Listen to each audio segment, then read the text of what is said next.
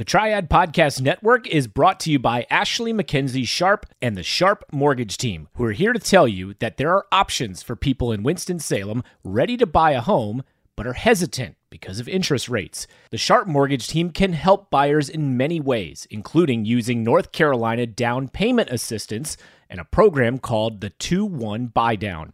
How does it work? The buyer pays a fee at closing to reduce the interest rate on the buyer's mortgage by 2% in year one and 1% in the second year. This temporarily lowers the buyer's monthly payment to make the home more affordable. Then, in two years, the buyer can look to reduce the interest rate by refinancing the house. Now that so many homes are on the market, this is a fantastic way to negotiate with the seller so that you both win. The Sharpe team is here to help buyers all around the triad purchase their next home. Get started with a simple email ashley at sharpeloans.com. A S H L E Y at S H A R P E loans.com. Ashley at sharpeloans.com. This is the Triad Podcast Network. I'm Algernon Cash, and you're locked in the midterm election season is winding to a close. Not quite done yet across the country. Still a lot of races across the country there where they're tallying the final votes so that we can figure out which party is truly going to have control of Washington. But here in North Carolina, um, the race is over and the results are in. And I've got a group, a roundtable of community and political and business leaders to break down everything that just happened in this midterm election season. They've already gotten started off air, so they were already practicing. So I can tell you right now that you're in for a really, really great conversation. Let me introduce you to my guests. We've got former Lexington Mayor Newell Clark, who's also a great friend of mine, as well as former Congressman uh, Mark Walker, who's an equal friend of mine, as well as Mitch Kokai, who is a senior policy analyst at the John Locke Foundation and a longtime friend as well. Welcome to um, the Locked In program. Thank you guys. Good to be here. Thanks for having us, Algernon. Awesome, awesome. Well, I've been trying my best to cover this midterm election season all, all year long. There's been a lot of twists and turns, and I think Mark Walker could probably attest to that. Um, but it's been a really interesting season, and it's all come to a close. And um, looks like, at least here in North Carolina, it was a big red wave, at least here in North Carolina maybe not quite the red wave that people were anticipating at a national level, but Republicans certainly had a good night here in North Carolina.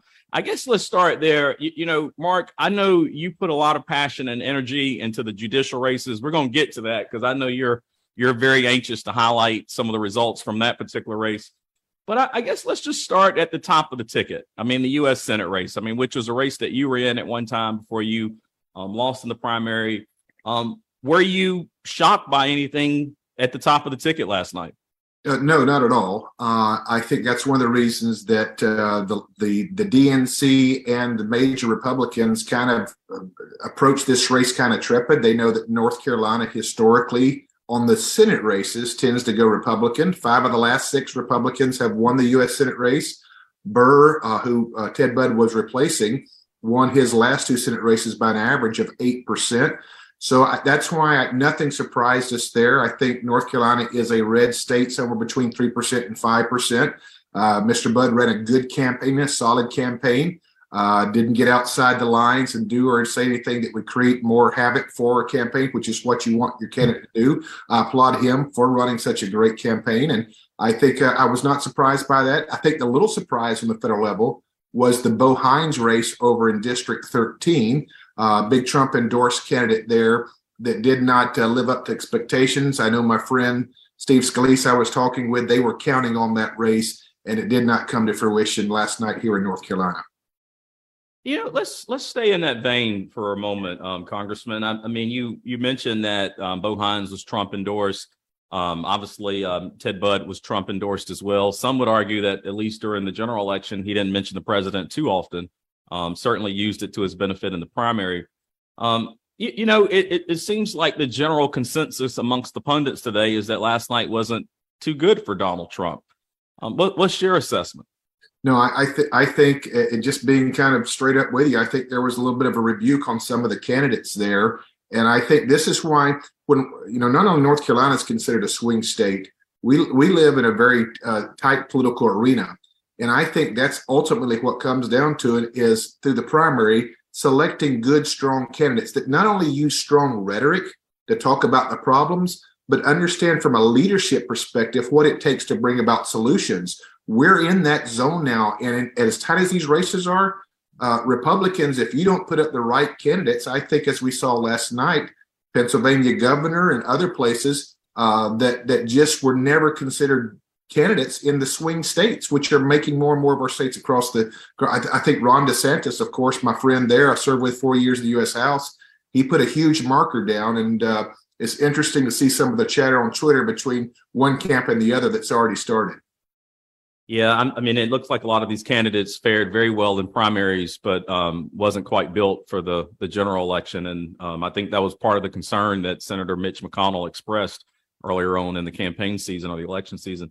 You know, Mayor, um, you and I have had a lot of offline conversations about this midterm election season, and we've talked a lot about the influence that our former President Trump still has on the party, not only here in North Carolina but across the the, the, the country.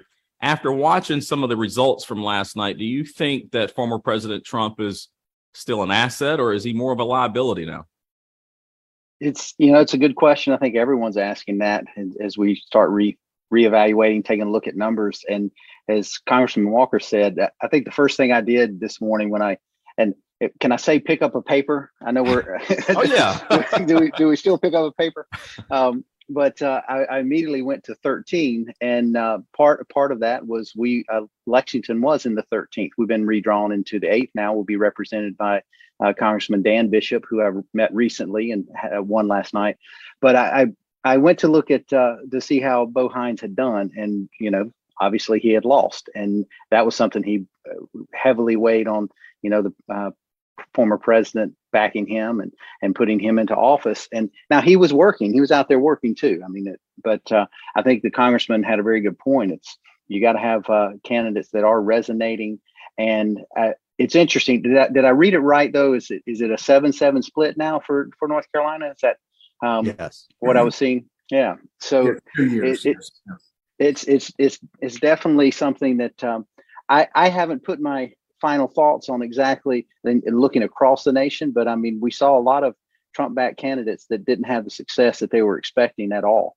And I, I think I think really what that's telling you, and I'm going to speak on a local level for that. I mean, you you got to be able to talk to your constituents and, and address their concerns and have ways of solving those issues. And I think we're getting that's what it's telling me. We're getting back and I don't know the needle has completely swung that way, but folks are really wanting to say, hey, what are you as a candidate going to do to help me and my family and my community? And that's what we do on a local level every day. And so i think that's something we're going to start seeing on the national level um, as as well. We all have different duties obviously. A congressman is going to have different duties than uh, what i'm going to have and, and had as a mayor uh, in that situation. But that's what i was seeing is i really think people are starting to swing back to really wanting to know what these candidates are about and not this bombastic rhetoric that we hear sometimes.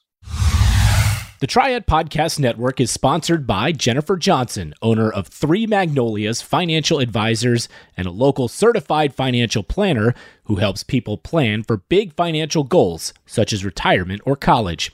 Especially now, navigating markets is challenging particularly for those gearing up for retirement, young professionals, business owners, or retirees. Am I saving enough for retirement? As a business owner, do I need a workplace retirement plan to attract and retain key employees? Am I using the right individual investment strategies? Personally, I had some of those questions. Plus, how do I save for my kids' college education? So I went and got local independent advice from Jennifer and her team at Three Magnolias Financial Advisors. They're located in Winston-Salem, and you can get started like I did with a complimentary, no obligation consultation right here in the Triad. Just call 336 701 1600 or email Jennifer at the number three magnolias.com. Jennifer at three magnolias.com. And be sure to catch Jennifer's podcast covering all sorts of financial tips, trends, and strategies right here on this same feed with the Triad Podcast Network. Securities offered through Cetera Advisor Networks, LLC, member FINRA SIPC. Investment advisory services offered through Three Magnolias Financial Advisors. Three Magnolias Financial Advisors and Cetera Advisor Networks are not affiliated. Cetera is under separate ownership from any other named entity. From your mouth to God's ears, I, I would welcome that swing back. I, I like having those actual policy debates and debates about ideas and campaigns that are based on ideas. I, I actually I miss those times when campaigns were based on ideas, and um, so I do hope we hope we migrate back to what you just said. You know, Mitch, you spent a lot of time analyzing polls. You know a lot of the insight and data related to these races. You know, Congressman Walker said he wasn't too surprised by the top of the ticket race between Beasley and Budd. However, when I looked at it, I was a little surprised by the tight margin. Um, did, did the margin between those two, you know, have any? Did, did you have any thoughts about that either way? Well, it was a little bit tighter than what you might consider to be sort of the generic statewide Republican versus Democratic vote. And I calculate that basically by looking at some of the judicial races, especially the ones that had less attention, where you, you figure that people don't really know much about the candidates one way or the other, like the Court of Appeals races. And it probably does come down quite a bit to the party label. Those seem to be about five point margin 53 47 52 48 somewhere in that in that vicinity and the the margin between Representative Budd and former Chief Justice Beasley was tighter than that. But you also have to factor in the fact that there were third party candidates, which we didn't see in some of the other races. Mm. And they take uh, take a couple of percentage points out of there. You had uh, the Libertarian candidate and something that became a, a, a news story in this race the fact that there was a Green Party candidate.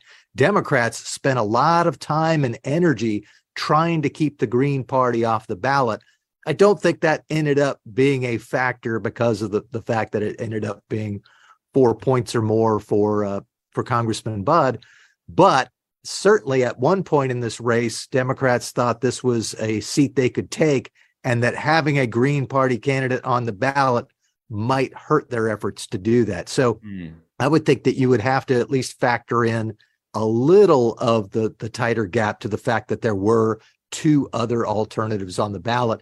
Plus, we also had in our our polling, and the John Locke Foundation does the, the regular Civitas poll, we had shown quite consistently uh, in recent months Congressman Budd running behind the generic Republican congressional vote by a point or two.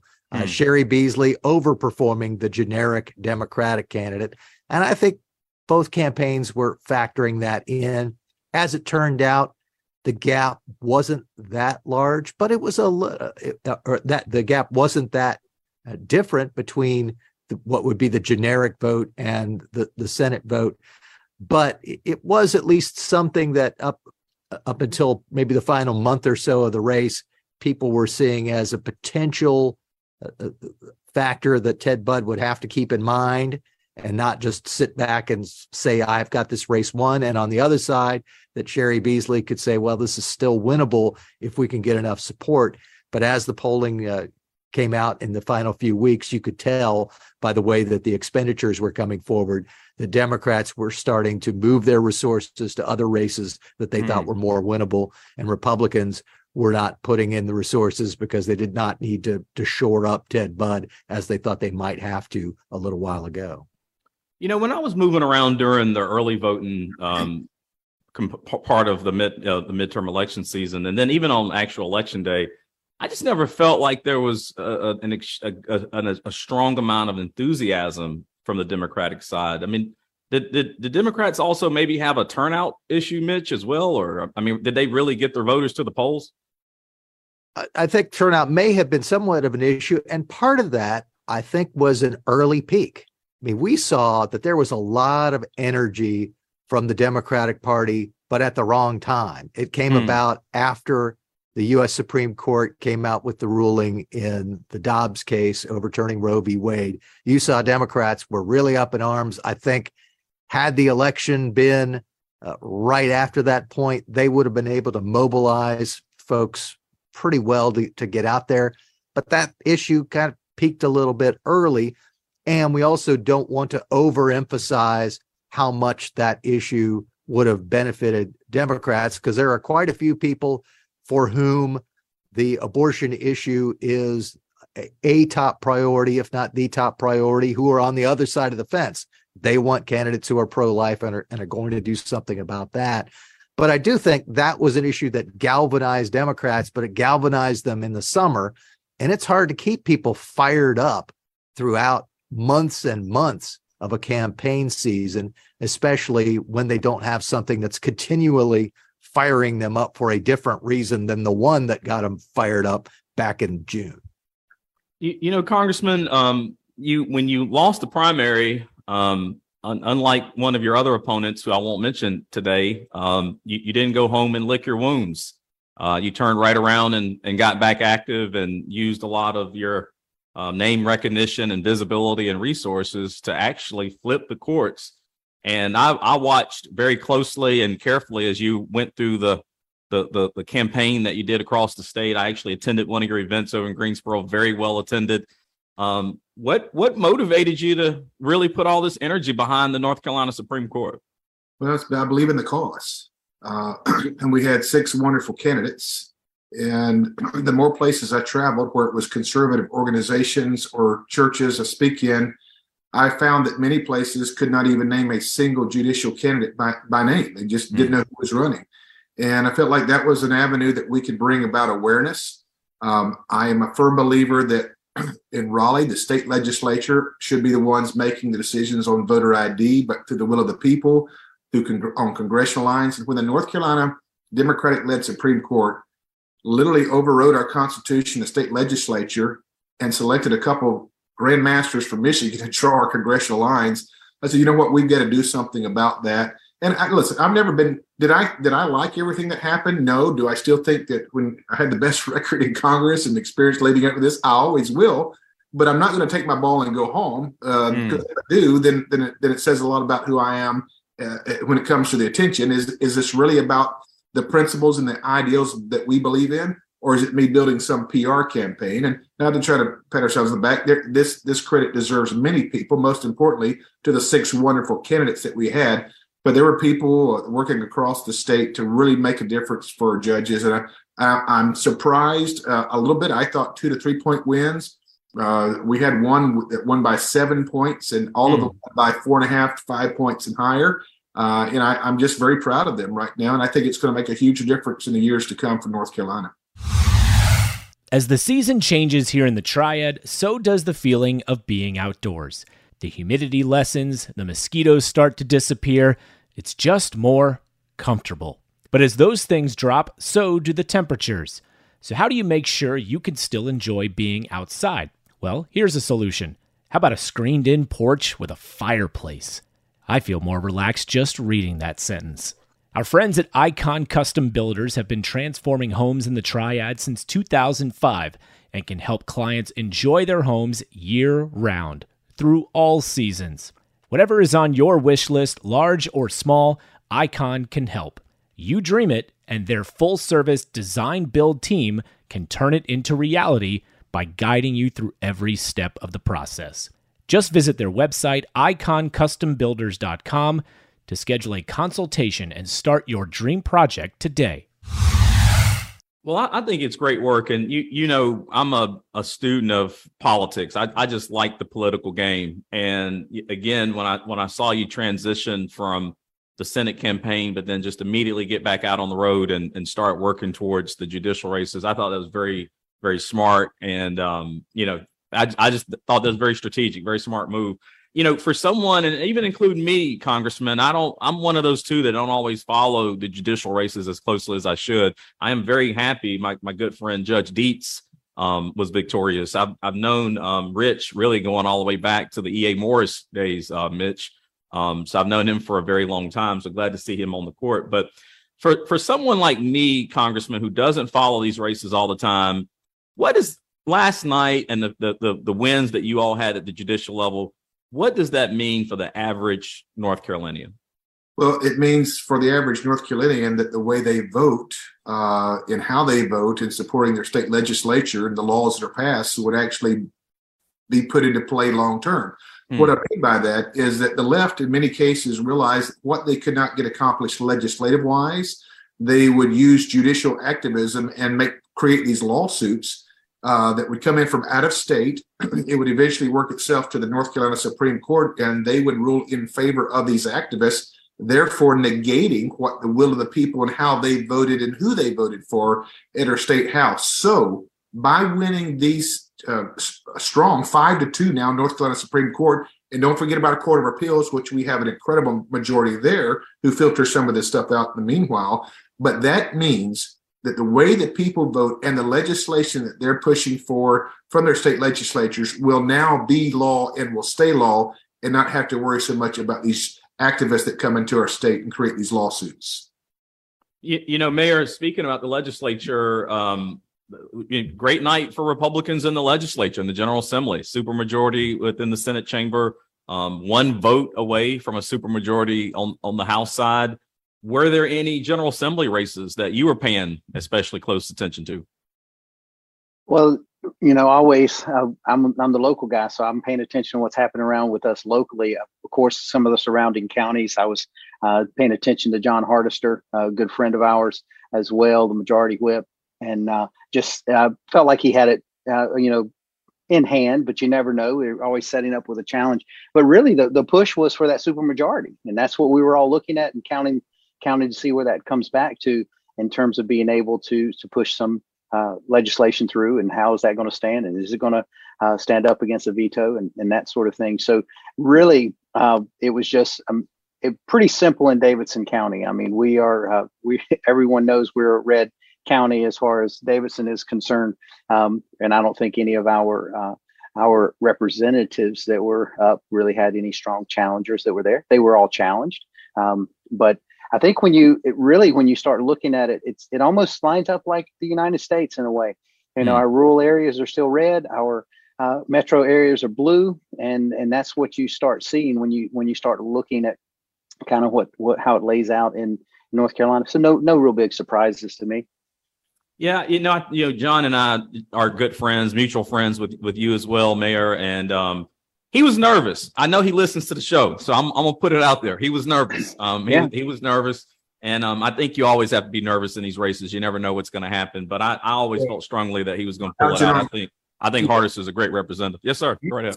And remember, he's in a D two rating. Yeah. Yes. So yeah. I mean, it's, it's not uh, uh no laydown. I mean, so for him to win as strong as, in fact, I texted him earlier today. That's a strong win to be in a D two rating seat. So I applaud him as well. He does a great job.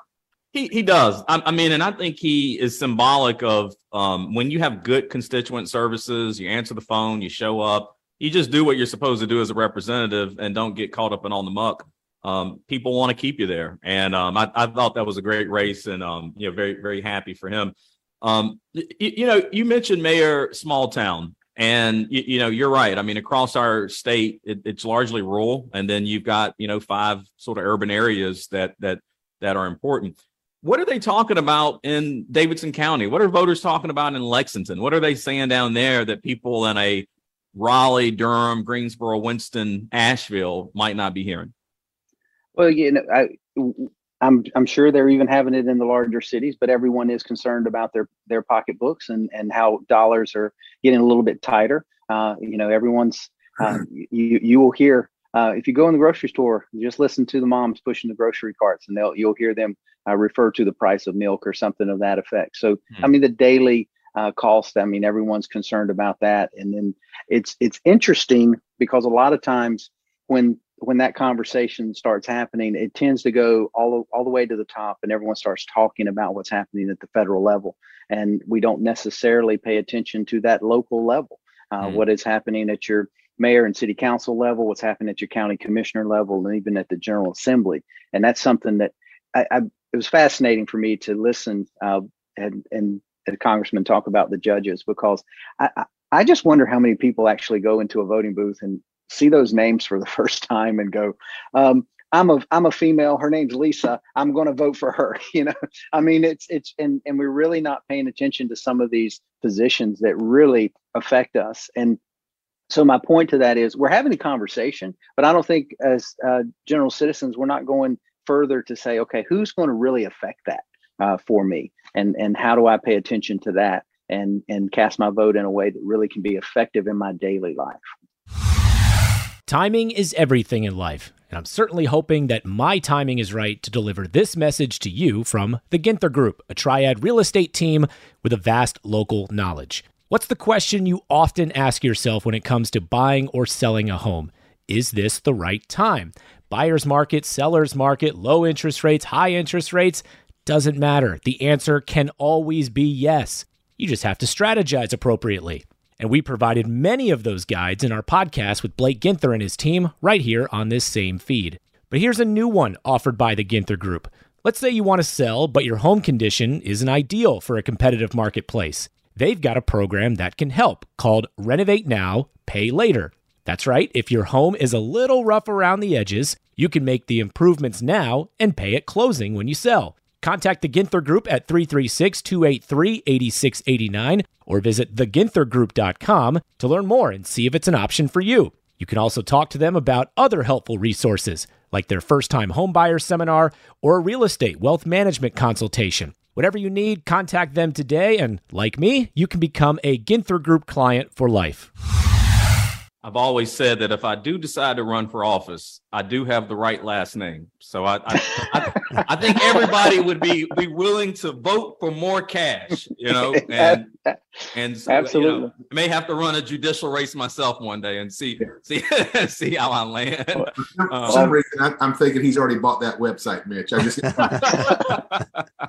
you, you know, Algernon, I've- Mayor, to, to your point, I've never. Can you hear me? I, Yeah. I've, I've never ran a statewide race, but with initials NC, I've got a leg up.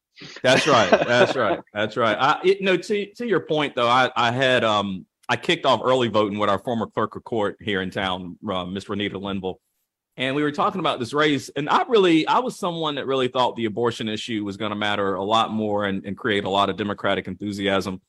And you know, she who is a Democrat, she told me she said she didn't think the issue was going to move the needle as much for Democrats, and she thought that it was still about pocketbook issues like you're talking about the economy inflation housing those kind of things. And um, she turned out to be right and she was talking about her own party. So um, i mean i think that's the outcome that we saw last night. You know mitch as i get ready to start wrapping up here um, the the next legislative session is around the corner. I know you're already getting prepped for it and studying what the most important issues are. After seeing the results of last night races in the senate and then obviously in the nc house what can we expect? What should we look for in this upcoming legislative session? Well, I think certainly there's not going to be a major change of course. I mean, we've been talking about the, the fine points of supermajorities. Let's remember, first of all, Republicans contain, uh, retain significant control over both chambers. So you're not going to see a Democratic House or a Democratic Senate with far different priorities. The priorities are going to be about the same. I think had that one other House race flip from blue to red, and you had supermajorities, veto-proof supermajorities in both chambers, you might see a little bit different action from the General Assembly because they would say, look, we really don't have to worry about Governor Cooper and his veto stamp as long as we could stick together. Now, uh, to to pass bills that would be able to withstand a veto, they would need to get at least one member of the House uh, Democratic caucus to go along with them. So that changes the calculation a little bit. But I think they're still going to say that voters gave them uh, an endorsement. Voters said that, look, we're going to give you two more seats in the Senate, give you a supermajority there. We're going to give you two more seats in the House, get you closer to a supermajority there. That's an endorsement of what they've been doing. And so I think they're going to pursue very similar policies to what they have. Uh, if there's a bill that has a real partisan ring to it, they're going to have to make sure if they want it to get passed that they can at least get a couple of Democrats to go along with them and not only vote for the bill the first time, but then vote for it on an override, which has been the challenge in recent years. I also briefly want to tie uh, up several things that we've been talking about because they are linked. We talked about the, the judges and electing judges. Remember that despite the fact that we had basically a generic four to five point Republican win statewide in these races, that only translated into a 7 7 congressional map and the, the falling short of the, the supermajority in the state house. And part of that is because of the election maps we had, which Hmm. are based on the fact that we had a Supreme Court that had four Democrats and three Republicans, and the four Democrats decided to play partisan and create out of thin air a new state constitutional requirement that you can't have any partisan gerrymandering as defined by the four Democrats on the state Supreme Court. Hmm. So the fact that people have decided to vote in a Republican majority on the Supreme Court, which will stay in effect through 2028, because the next couple of seats that come up are Democratic seats again. Uh, that is going to be a significant uh, way for Republicans to ensure that things that they pass in the coming years are going to be able to withstand the court's scrutiny, because presumably the justices who will weigh legal issues. They're not partisans typically, but they're going to look at what the General Assembly does and not try to invent some way to throw it out. They're going to say, does it comply with the Constitution, what the Constitution actually says? And if it does, they're going to say, yes, it could go forward, whether it's election maps, whether it's some sort of voter uh, integrity issue, whether it's something to do with educational parental choice. The Supreme Court is going to defer to the General Assembly unless the General Assembly does something that is clearly unconstitutional based on what the Constitution actually says, not on what the justices think it should say. And so I think all of these things are wrapped up together in those election results. And Congressman, you were you were um, someone who was right and central for that that that entire race. Um, you know, the election happened less than 24 hours ago, so I know you're already getting bored now. Um, so do, do you want to break any news? Any plans for 2024? Ah, nice sit up there. I was wondering. I was trying to keep up with you there. We, uh, not not at this point. Look, we're praying about it, processing all the different opportunities. We've been back and forth to DC a couple times. We want to we want to serve.